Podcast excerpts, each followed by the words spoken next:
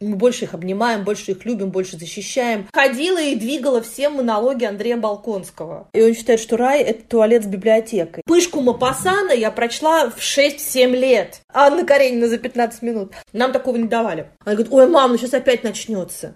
Здравствуйте! Это подкаст «Мам, почитай». Самый детский из всех литературных и самый литературный из всех детских подкастов. Здесь будет много книг, предвзятых мнений и споров о том, что и как читать с детьми.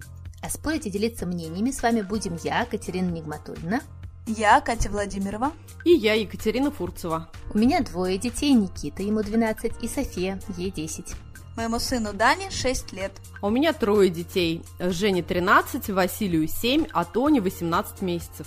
В нашем подкасте мы пытаемся составить список книг, которые должен прочитать каждый ребенок. Все книги, которые мы рекомендуем в нашем подкасте, вы можете найти в нашем инстаграм подкаст «Мам, почитай». В этом сезоне мы решили попробовать сервис Cloud Tips, где каждый может поддержать наш подкаст. Все очень просто. Переходите по ссылке в описании и оставляйте нам чаевые, столько, сколько считаете нужным. Мы поднимем в вашу честь чашку кофе или бокал просека и накупим себе новых детских книг. И сегодня у нас в гостях Катерина Гордеева, журналист, автор документальных фильмов и книг, а еще многодетная мама. Как нам кажется, Катерина не нуждается в особом представлении нашим слушателям. Нам просто хочется сразу признаться в огромной любви и уважении и сказать, что мы, правда, невероятно рады а, нашей сегодняшней встрече. Катерина, добрый день. Добрый день, здравствуйте, очень приятно. Очень волнуюсь, не понимаю, как я буду кого-то чему-то учить очень страшно. Я считаю, что Катерины много не бывает. И чем больше, тем лучше. Вот у нас сегодня четыре Кати. Но так как у нас книжный подкаст, кроме миллиона вопросов, которые, конечно, очень хочется вам задать, у меня есть самый главный. Где где вы храните свою миллионную библиотеку? Чердаки, комнаты синей бороды и прочие убежища. Нет, вы знаете, у меня есть муж, для начала, а, который, он все время говорит, что он знает, как выглядит рай, а, и он считает, что рай – это туалет с библиотекой. Согласна. Есть старший сын, который, да, который придерживает того же мнения. Я, когда была маленькая, моя кроватка стояла в дедушкиной библиотеке, у меня у дедушки была настоящая большая библиотека с экселибрисом и со всеми делами, которая сейчас частично растащена между мною и сестрой и путешествует по всему миру. А, я очень практично отношусь к книгам, и после того, как одну книгу, которая мне очень нравилась, и мне пришлось купить ее семь раз, потому что я ее теряла в разных самолетах, а, вот после этого... Какая, какая это была книга? Не могу не спросить. А, это была «Памяти памяти» Маши Степановой. После этого я перешла на чтение книг в iBooks или в Kindle, если я Kindle не забываю. И я не покупаю книжки. Мой муж э, книжки покупает. У нас все время идут разговоры, мы живем в съемной квартире, у нас все время идут разговоры, а не построить ли нам библиотеку, потому что у нас лопаются шкафы действительно от книжек. Ну, я говорю, давай построим, ты же понимаешь, что потом придется все это опять э, грузить в коробки. И вот мы все ждем, когда наступит старость, и когда мы наконец-таки не будем никуда больше переезжать, и тогда мы построим библиотеку. Ну, у меня как бы уходит вот этот навык листания. Дети любят часть из них, часть другая, которая уже постарше. Я их приучаю к Storytel, и э, мы слушаем часть книжек, э, часть книжек читаем, то есть я их научила уже скачивать, и, например, если я им вслух читаю, они знают, что я скачиваю э, книжку. И это очень, как бы, на самом деле, расширяет горизонты познания, потому что маленькие дети считают, что телефон, он исключительно для игрушек, дети школьные считают, что телефон, он для ТикТока, вот, а когда ты, значит, открываешь телефон, там их укладываешь, вот им, им почитал, потом говоришь, а теперь я почитаю. И они понимают, что ты читаешь книжку, а не там ля-ля в телефоне. Екатерина, мой любимый вопрос, на самом деле, жутко важный, потому что, мне кажется, это лучший способ опознать своих, это спросить, что человек читал в детстве. Вот я спрашиваю вас, что вы читали в детстве, и какие книжки вас сделали, и вот что вы зачитали до дыр. Вы знаете, э, нет, со мной своих не будет. Это я сразу скажу. А, как я вам сказала, я выросла, у меня кровать стояла в библиотеке, и я был, собственно, я выросла в этой дедушкиной библиотеке, и никто не следил особенно. Я очень рано научилась читать, я научилась читать в два с половиной года.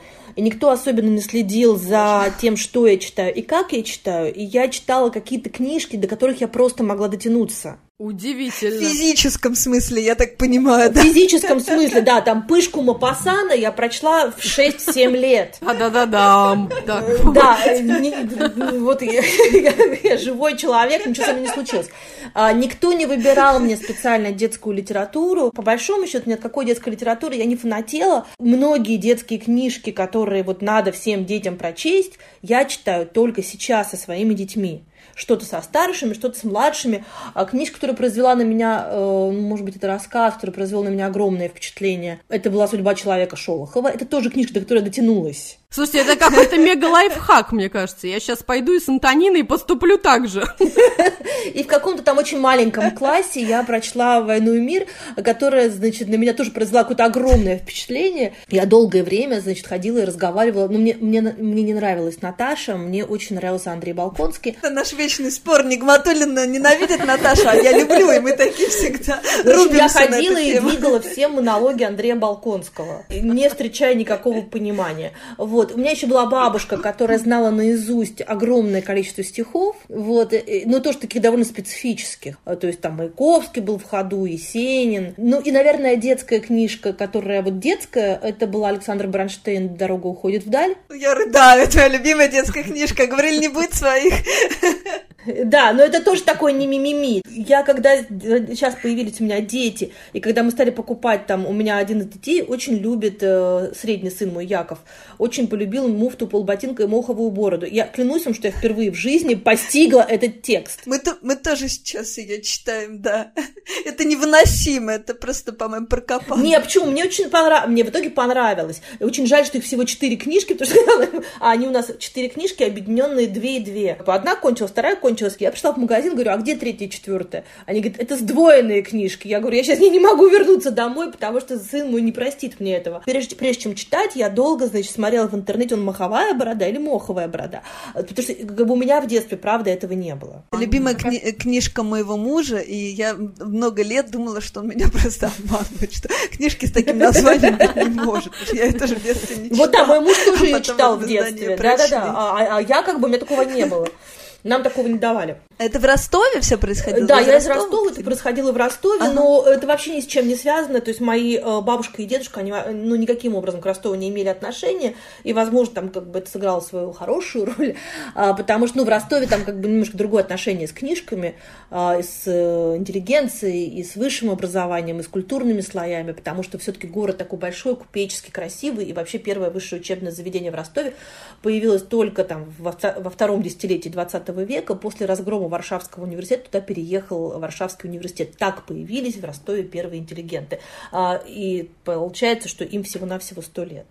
Очень специфически, прекрасный, замечательный, удивительный, яркий, живучий город, но это не про книжки. Катерин, хотела спросить, то есть в детстве вам вот так вот прям не читали книжки? Чтобы вот бабушка, там, дедушка на ночь перед сном, но при этом вы сами как-то, как многодетная мама, все-таки, да, этим любите заниматься. И вообще, сразу второй вопрос, откуда и где, когда находите время вообще на чтение? Ну, мы всегда читаем по вечерам, за очень редким исключением, есть там у нас какой-нибудь там супер lazy day, да, когда мы заказываем пиццу, значит, сидим перед телеком, смотрим фильмы.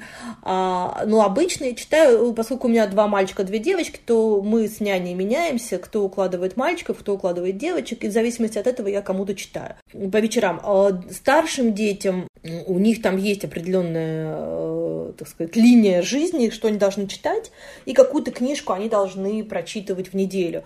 Они часто читают, поскольку как бы я не могу четыре, э, четыре, четырем детям читать четыре разные книжки, я просто чокнусь, ну и времени... Одновременно еще. А вот, то иногда как бы я их отправляю вдвоем, и они это друг другу читают.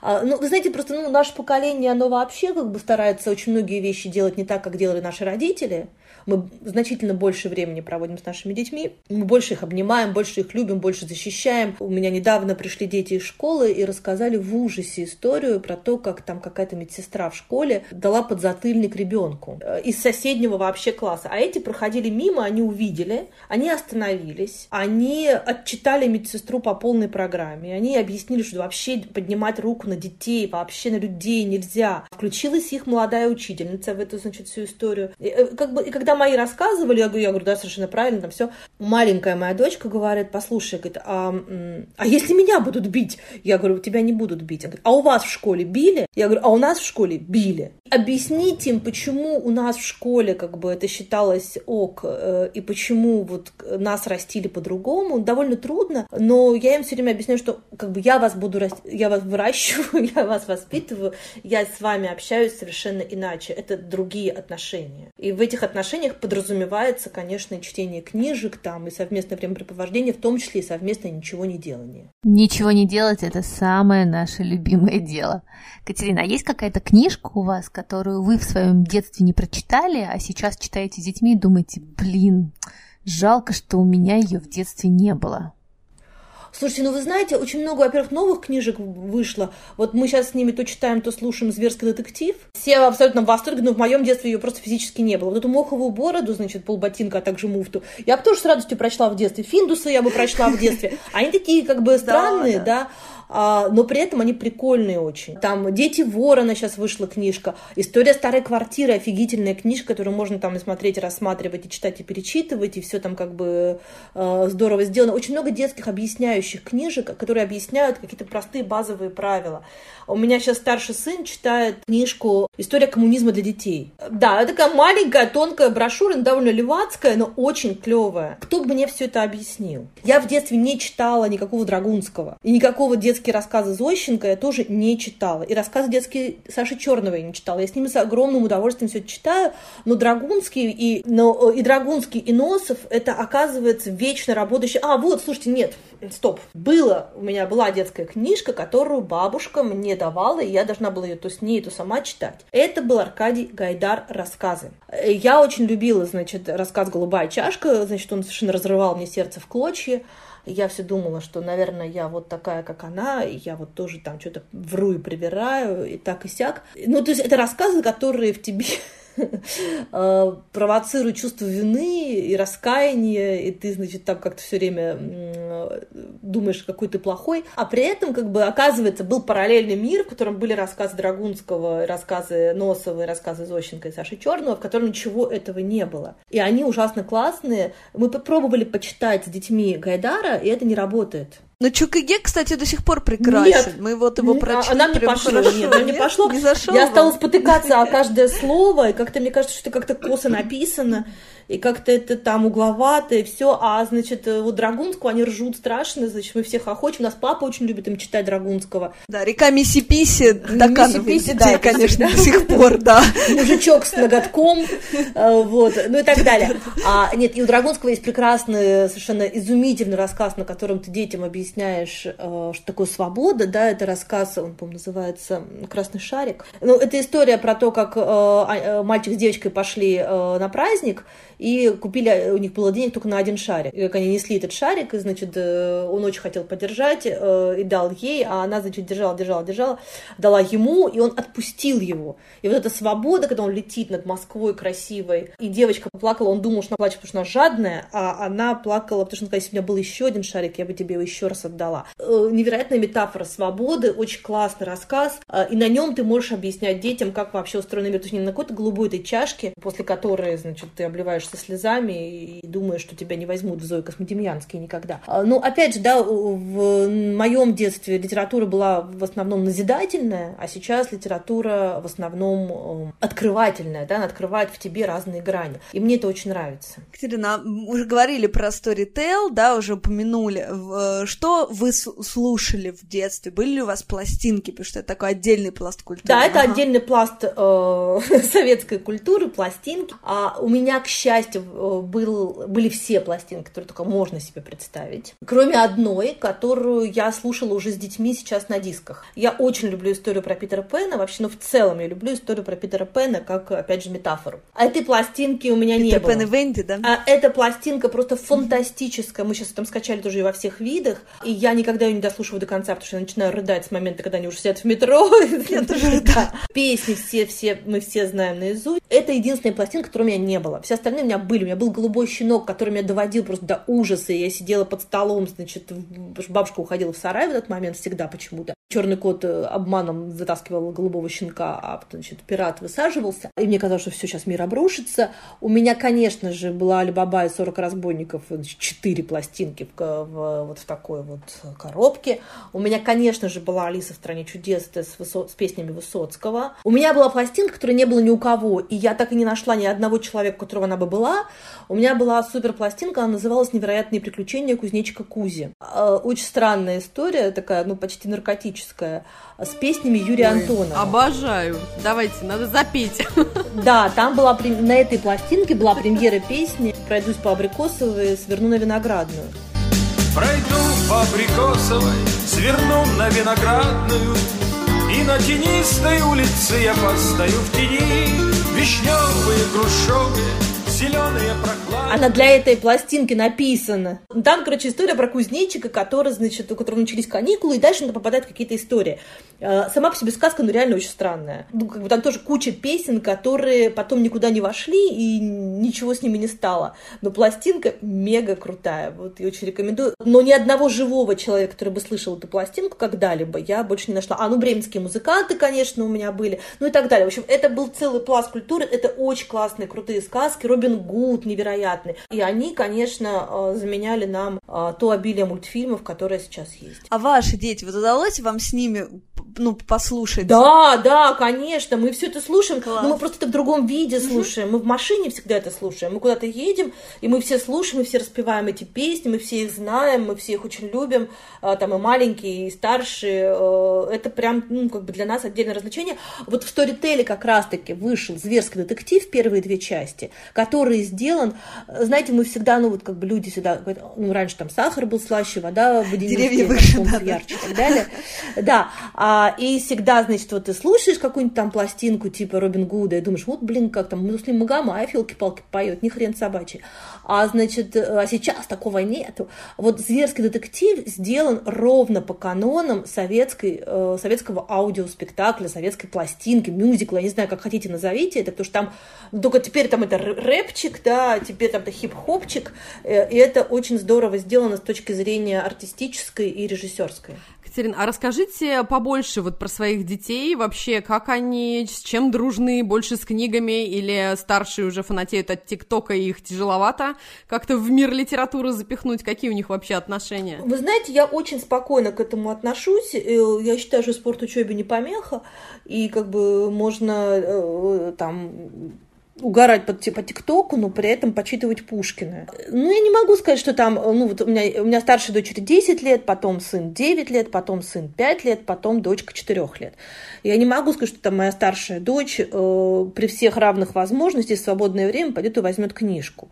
А, при этом мой старший сын при всех равных возможностях, возможно, выберет книжку. То есть не сто процентов, но возможно. Вот, он очень странно читает, он садится значит, на кровать, и у него обычно 3-4 книжки разложены, при этом там может быть какая-то энциклопедия, может быть какая-то сюжетная книжка, может быть там, не знаю, он комикс очень любит, они прочли, э, это один из совершенно невероятных тоже моих опытов, э, они читали дневник Анны Франк в комиксах. Это мега книжка. Э, я не помню, помню, Клевер это издательство сделало, но я врать не буду, какое издательство, но это очень... По-моему, миф, по-моему, мифовцы, да, да.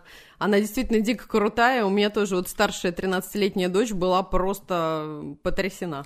Они ее вдоль поперек прочли. Значит, он может сидеть, э, мой сын Гоша, он может сидеть, у него может быть там куча книг и одновременно он как-то все читает. При этом я человек, который вообще не в состоянии бросить книжку на середине, то есть я должна всю самую плохую даже книжку дочитать до конца. Я из этого очень всегда ну, щепетильно отношусь к выбору книжек. У меня муж может пролистать книжку и отложить.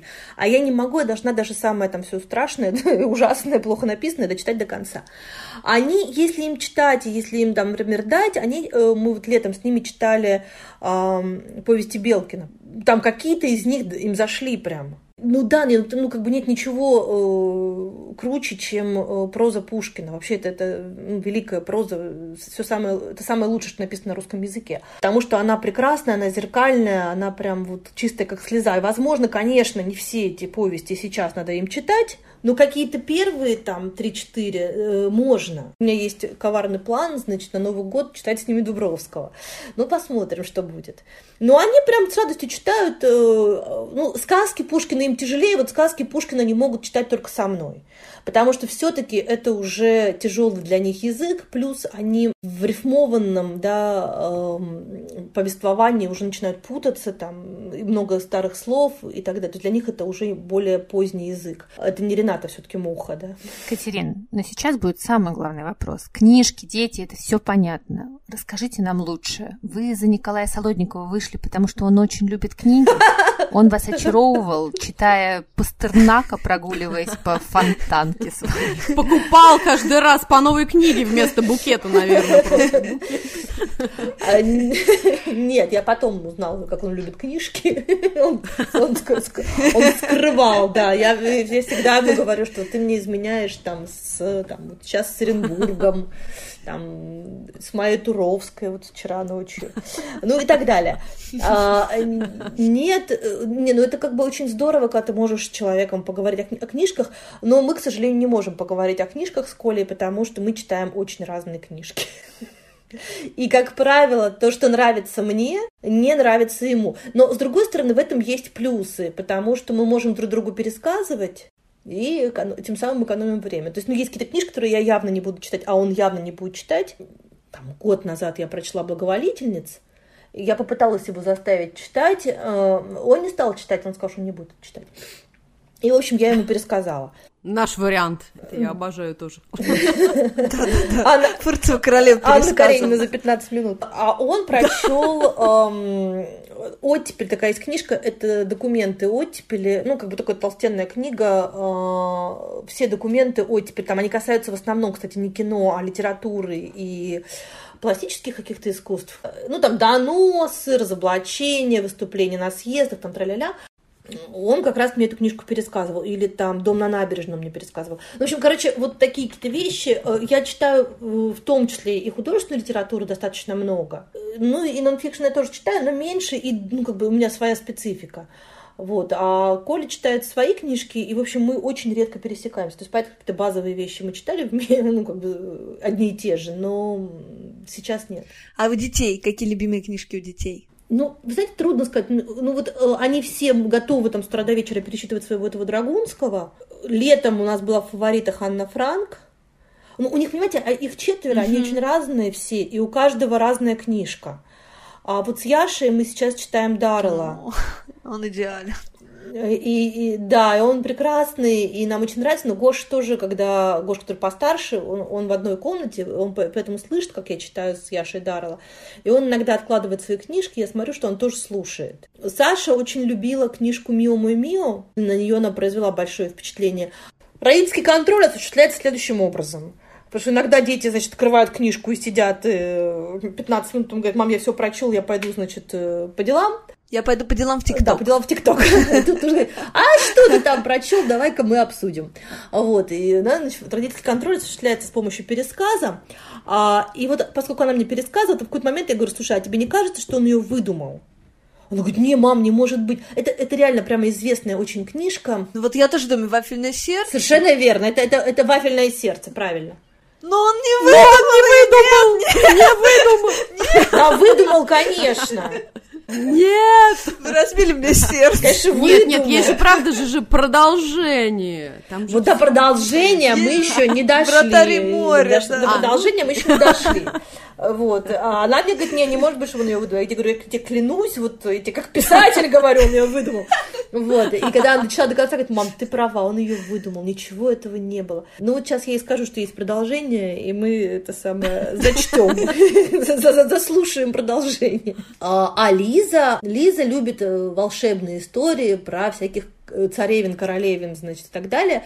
И иногда я Лизе почитываю, значит, какие-то маленькие кусочки из детской адаптации Гаспарова, потому что, ну, Гаспарова у нас, значит, тоже все через него прошли, и все, значит, теперь такие умные, что-то как раз мы сейчас читаем, ну, они много раз слушали трех толстяков, они много смотрели мультик, фильм, там, еще что-то. С Литвиновым крутая пластинка, я обожаю ее, да. А мы хотим, ну, как бы я хочу, чтобы они прочли, потому что там язык очень классный. И там встречаются какие-то такие вещи, там, типа, э, и там чего-то там троянский конь. И Гош такой, я знаю, что такое троянский конь, я вам сейчас расскажу. И, значит, шпарит из Гаспарова. А Гоша супер память, он, значит, помнит абзацами, это у него моя такая память. И Гоша часто мелким пересказывает э, все те мифы, которые, значит, он из книжки Гаспарова выудил. Терин, я хотела сказать, что э, вот вашу чудесную программу «Скажи Гордеевой», я прям считаю, что некоторые выпуски обязательно надо смотреть такими вот подрощенными уже детьми, что это прям настоящие такие правила жизни. Прям с удовольствием смотрим с дочкой. А, и в то же время вы поднимаете там не самые такие расслабленные простые моменты жизни, говорите о сложностях, переживаниях и прочем-прочем. Вот с своими детьми вы как это выбираете специально книги на сложные темы, не избегаете их, или все-таки бережете, или вот по возрасту, или стараетесь наоборот подобрать что-нибудь такое? Они наоборот считают, что как бы, э, что с мамой, значит, они не любят с мамой ничего, когда мама говорит, давайте мы посмотрим, значит, фильм, говорит мама. Она говорит, ой, мама, ну сейчас опять начнется. Немного хатика еще никому не вредила, понятно. Не, хатика я сама не смотрю, не надо. Но у нас, значит, у нас есть папа, с которым они смотрят всю советскую классику, там, всяких самогонщиков, кавказскую пленницу, там, свадьбу в Малиновке. Есть мама, с которой они смотрят дневник Анны Франк, с которой они смотрят, э, значит, войну Анны, жизнь прекрасна. А, я посмотрела летом кролика Джоджо. Значит, я долго думала, надо ли с ними смотреть, смогут ли они понять там иронию, постиронию и так далее. Все оказалось еще хуже. Я э, стала им показывать кролика Джоджо, они посмотрели, ну, минут, наверное, 35. После чего э, старшая моя дочь начала просто рыдать. Старший мой сын сказал, мам, ты знаешь что, э, давай мы не будем больше смотреть, давай, давай мы сейчас остановимся. Я, говорит, знаю, что там будет трагедия. Э, это же первая часть, она как бы ну, комическая, там много смешного. Значит, им вообще ничего не смешно. При этом их совершенно не завораживает там, ну, как бы то, чего боялись там наши прокачки, когда этот фильм не выпускали, их вообще не завораживает эта фашистская символика. Они четко совершенно понимают, что это плохо. Они побоялись смотреть. И я говорю, не, ну не хотите, не надо. И летом мы сидели на карантине, и, значит, есть русская адаптация суперсериала «Красные браслеты». Наташа Мещанинова сделала эту очень крутую адаптацию. Она менее слащавая, чем э, испанский оригинал или американская адаптация. Дело в том, что я писала на нее рецензию. Когда я писала на нее рецензию, мне прислали первые шесть серий. Первые шесть серий я посмотрела, меня очень впечатлили, и там траля Я говорю, дети, давайте смотреть, давайте, сказали они. И это классный, правда, сериал. Там очень многие вещи, которые в этом сериале проговариваются, они потом сработали. Ну, грубо говоря, там есть один из парней, который эм, герой, он на инвалидной коляске. И вот мы потом с детьми приезжаем на пляж, и кто-то там на инвалидной коляске, и мои такие, о, привет, красные браслеты.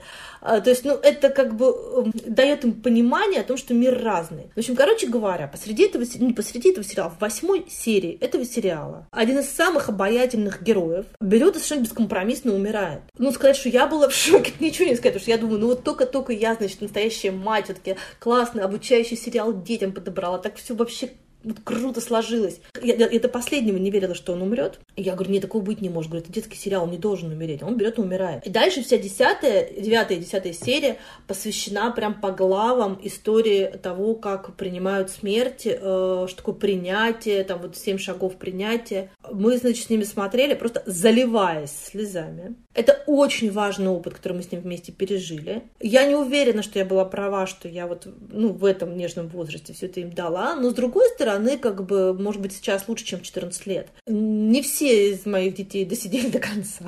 Ну, у меня просто старший сын, он ужасно чувствительный. Это человек, который не может Звездные войны досмотреть до конца. Человек, который, когда, вот знаете, там на общем плане летят вот эти вот э, звездные мстители, да, вот такой прям общий план, потом, ну, режиссер для драматургии показывает крупным планом 3-4 звездолета, в них какие-то эпизодические артисты, которых даже в титрах потом не напишут. Потом, значит, какое-то взрывание, и, значит, что-то...